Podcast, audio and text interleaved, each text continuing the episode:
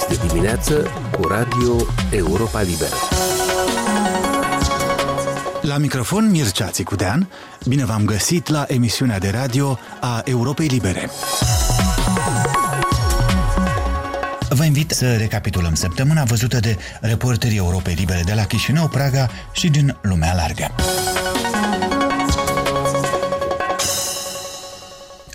21 noiembrie, am difuzat un reportaj despre grădinița Dore Mici din orașul Călăraș. Aceasta primește căldură din pământ, lumină de la soare și deține titlul de cea mai energo-eficientă instituție din Republica Moldova. Directoarea instituției, Silvia Dodon, ne-a spus că în timp ce celelalte instituții de învățământ cheltuie sume mari pentru serviciile comunale pe ei, la grădinița Dore Mici, criza energetică nu-i prea afectează. Liuba Maxim a fost în vizită. Grădinița Doremici din orașul Călăraș a fost construită după modelul german în 2016. Investiția a fost de peste un milion de euro. Banii au fost oferiți de guvernul german. Instituția dispune de panouri solare, un sistem de ventilare modern, dar și încălzire geotermală. Chiar dacă afară este fric, chiar dacă colegiile, instituțiile toate au început să încălzească, noi încă primim căldură de la natură, din pământ, de la geotermale. Nu este nici, nici o țeavă, căldura vine prin pardosea. Da, da, asta și este, că de multe ori educatorii au problema că copilul nu vrea să încalțe târlice, da?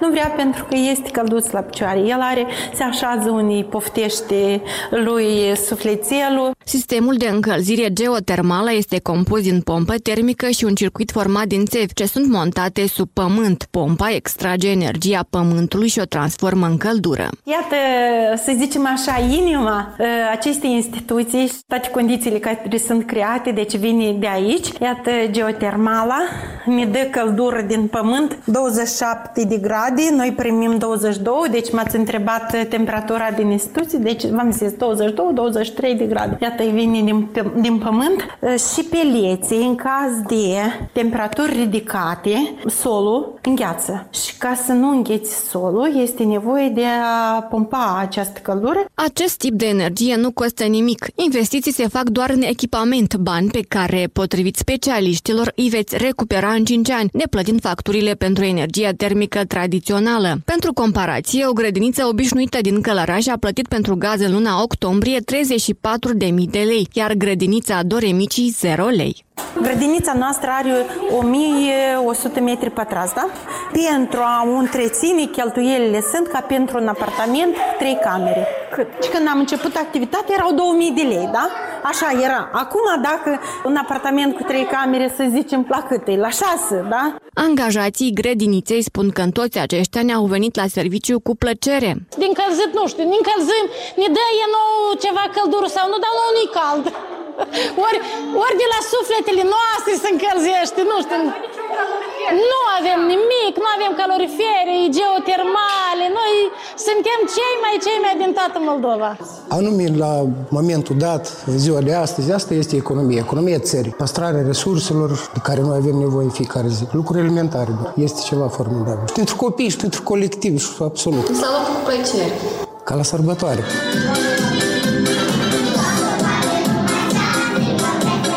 Grădinița Dorei Mici este frecventată de 133 de copii, inclusiv de creșă. Instituția deține titlul de cea mai energoeficientă instituție din Republica Moldova. Din Chișinău pentru Radio Europa Liberă, Luba Maxim. Rămânem la reportajele în notă cât de cât optimistă, chiar dacă pe fundalul războiului crunt din vecini. Reporterii televiziunii noastre Current Time au contactat o organizație de voluntari numită Sorghei, în cadrul căreia femei din lumea întreagă ajută armata Ucrainei, invadată de ruși, împletind ciorapi. O mie de perechi au fost trimise militarilor într-o lună de zile. Femeile confecționează de asemenea șepci, desigur mai ales în culoarea cachi, iar firele folosite sunt speciale ca să reziste condițiilor speciale ale frontului. Mai multe în reportajul adaptat pentru radio de Radu Benea și difuzat în premieră luni 21 noiembrie. La rubrica lui obișnuită de marți despre NATO, corespondentul nostru la Bruxelles, Dan Alexe, s-a oprit la un nou proiect defensiv al alianței.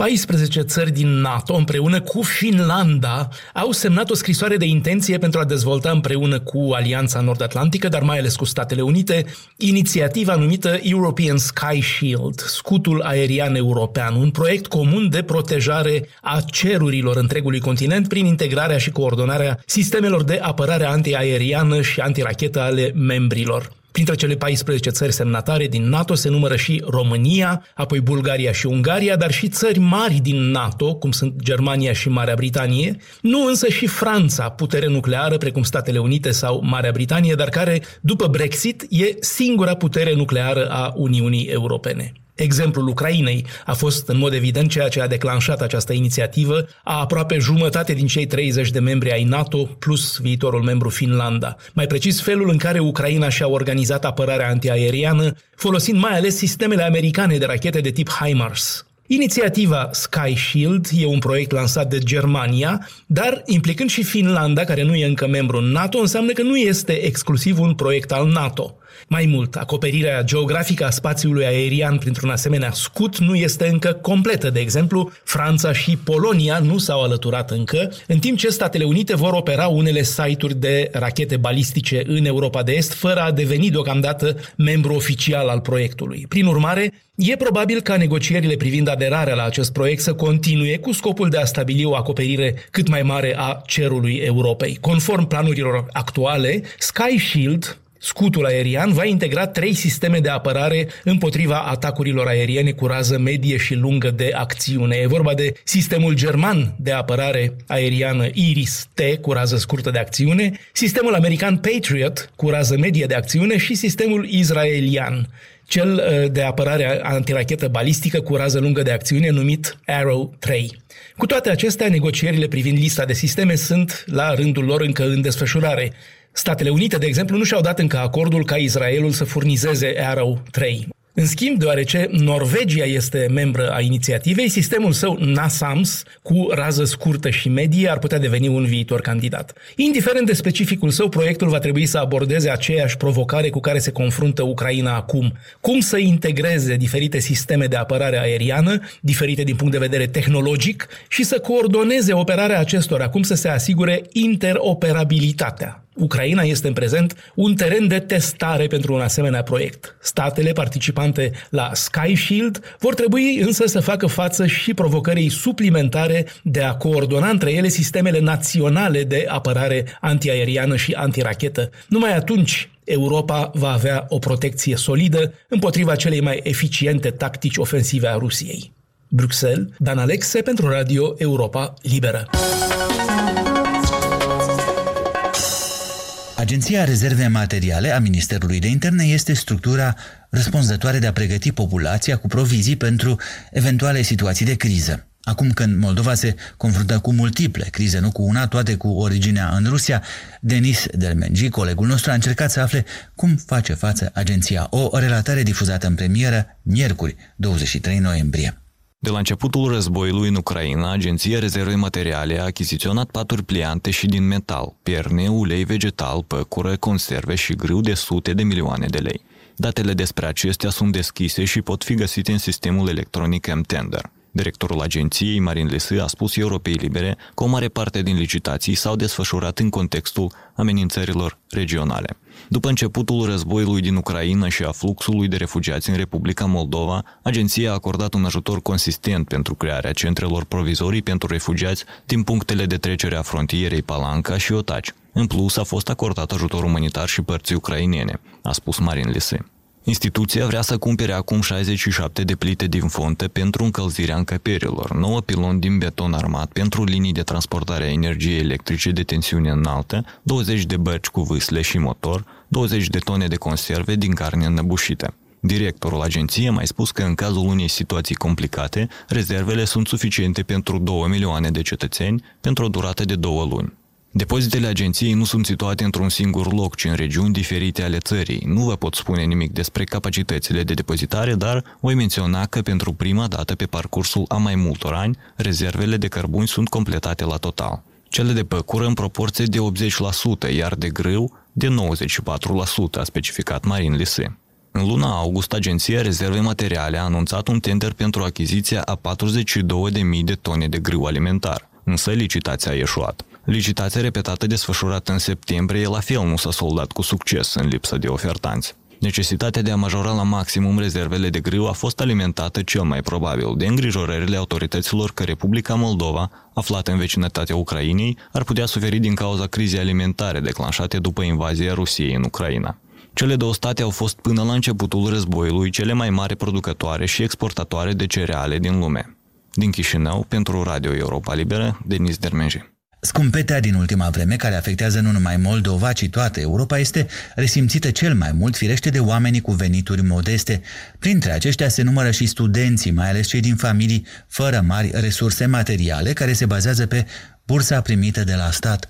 Cum se descurcă ei acum? A încercat să afle corespondenta noastră, Liuba Maxim, într-o relatare transmisă mai întâi la radio, miercuri 23 noiembrie. Oxana Zaporoniuc este student în anul 3 la Facultatea de Design de la Universitatea Tehnică din Moldova. Este eminentă și participă cu diverse invenții la concursuri internaționale. Tânăra primește o bursă lunară de circa 1000 de lei și spune că acești bani nu-i ajung nici pentru strictul necesar. Numai că minul unde stă o costă 400 de lei pe lună. Ну вот мне вчера пришло за три месяца. Ieri mi-a venit bursa pentru 3 luni, 2909 lei. Un prânz la cantina universității costă aproximativ 50 de lei și dacă ar fi să mulțim cu 29 de zile, ar însemna că am nevoie pentru o lună de 1500 de lei, mai puțin decât primesc. Nici pentru mâncare nu ajunge bursa.